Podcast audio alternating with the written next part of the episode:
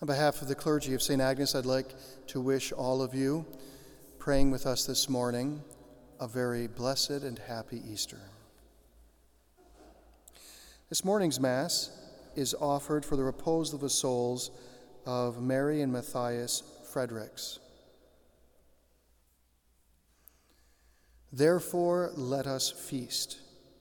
In the name of the Father, and of the Son, and of the Holy Spirit, amen. We continue our homily series on the four last things and purgatory, with, of course, very fittingly, this last one occurring on Easter and, of course, covering heaven. On Good Friday, Jesus said to the good thief, Today you will be with me in paradise. Notice Jesus is talking about paradise not as an earthly location, not as some kind of a place of earthly delights, but instead is saying, You are going to be allowed into heaven. It's quite a remarkable thing. To all who have entrusted themselves to the mercy of Christ, eternal joy and happiness awaits in heaven. Jesus rose from the dead on Easter Sunday, and on Holy Saturday, what do we by tradition say he was doing? The harrowing of hell, where he went down to bring up all of the faithful people, part of the Old Testament, and all of those that were just and righteous. We believe that Adam and Eve had repented of their sins, by tradition, David as well, and so many of the other patriarchs and those in known and unknown in the Bible were taken up into heaven. Now, all throughout history, there seems to be this general thought that there is a place of reward, a place of peace.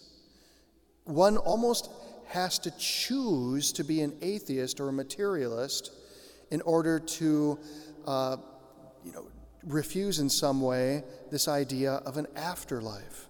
Now, granted, our sense of an afterlife is much different than those uh, than that of the pagans. For example, the Vikings believed in Valhalla, and they believed that they would be able to fight, eat, drink, and be merry every day. If they died in the battle on one particular day in the afterlife, then they would be risen to new life so they could fight, eat, drink, and be merry the next day. That's not our vision of heaven. That's not the truth of what heaven is about.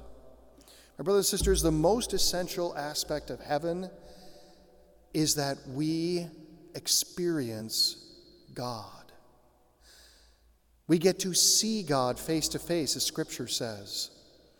And this aspect of seeing God means that we don't have any anything between us. So, for example, the way our mind usually works is our senses uh, draw in into our brain an image or so, but then our a phantasm, you might say, either an image or a sensory input of some kind, but our immaterial soul, the rational faculty of it, is able to draw from it a form, usually, uh, again, some kind of uh, an abstract notion about it. Well, when we get to experience God, we don't have any just an image. Instead, there is literally a uniting. There will not be an ability to comprehend God. In other words, we don't fully understand God, but God allows us to not just have an idea of Him, but instead to be united to He who is the idea, the Word, which is a truly remarkable thing. If it's complicated, don't worry, it'll be cleared up in heaven. But what we must understand about heaven is that we are now having all of our best attractions lifted up. For example, just in knowledge, we will now, if we yearn for truth here in this world, we get to experience the truth and we get to know what we've always wanted to know. When it comes to loving and being loved, remember, God gave us all of these good desires so that they find their fulfillment not in this world, but in Him. And so, this idea of being loved, for example, so often people look for love in the wrong places in this world. They look for attention, they look for adulation. But in heaven, there is the authentic love of God. And all of the saints and angels authentically loving us as well, so that we know the love of God. And of course, then we are able to love. We're able to pour ourselves out in love to God and to all the saints and angels. Also, we are able to have this peace. We're able to um, be what we were meant to be. Our bodies will be raised up, and they will have the resurrected bodies, will, of course, at the end of the world, we will have, if we've suffered martyrdom like Jesus, the glorified wounds, but our imperfections will be corrected. We will no longer experience suffering or death. And we will also be impeccable. In other words, we won't be able to choose sin again. Because we are experiencing God, there's no turning back.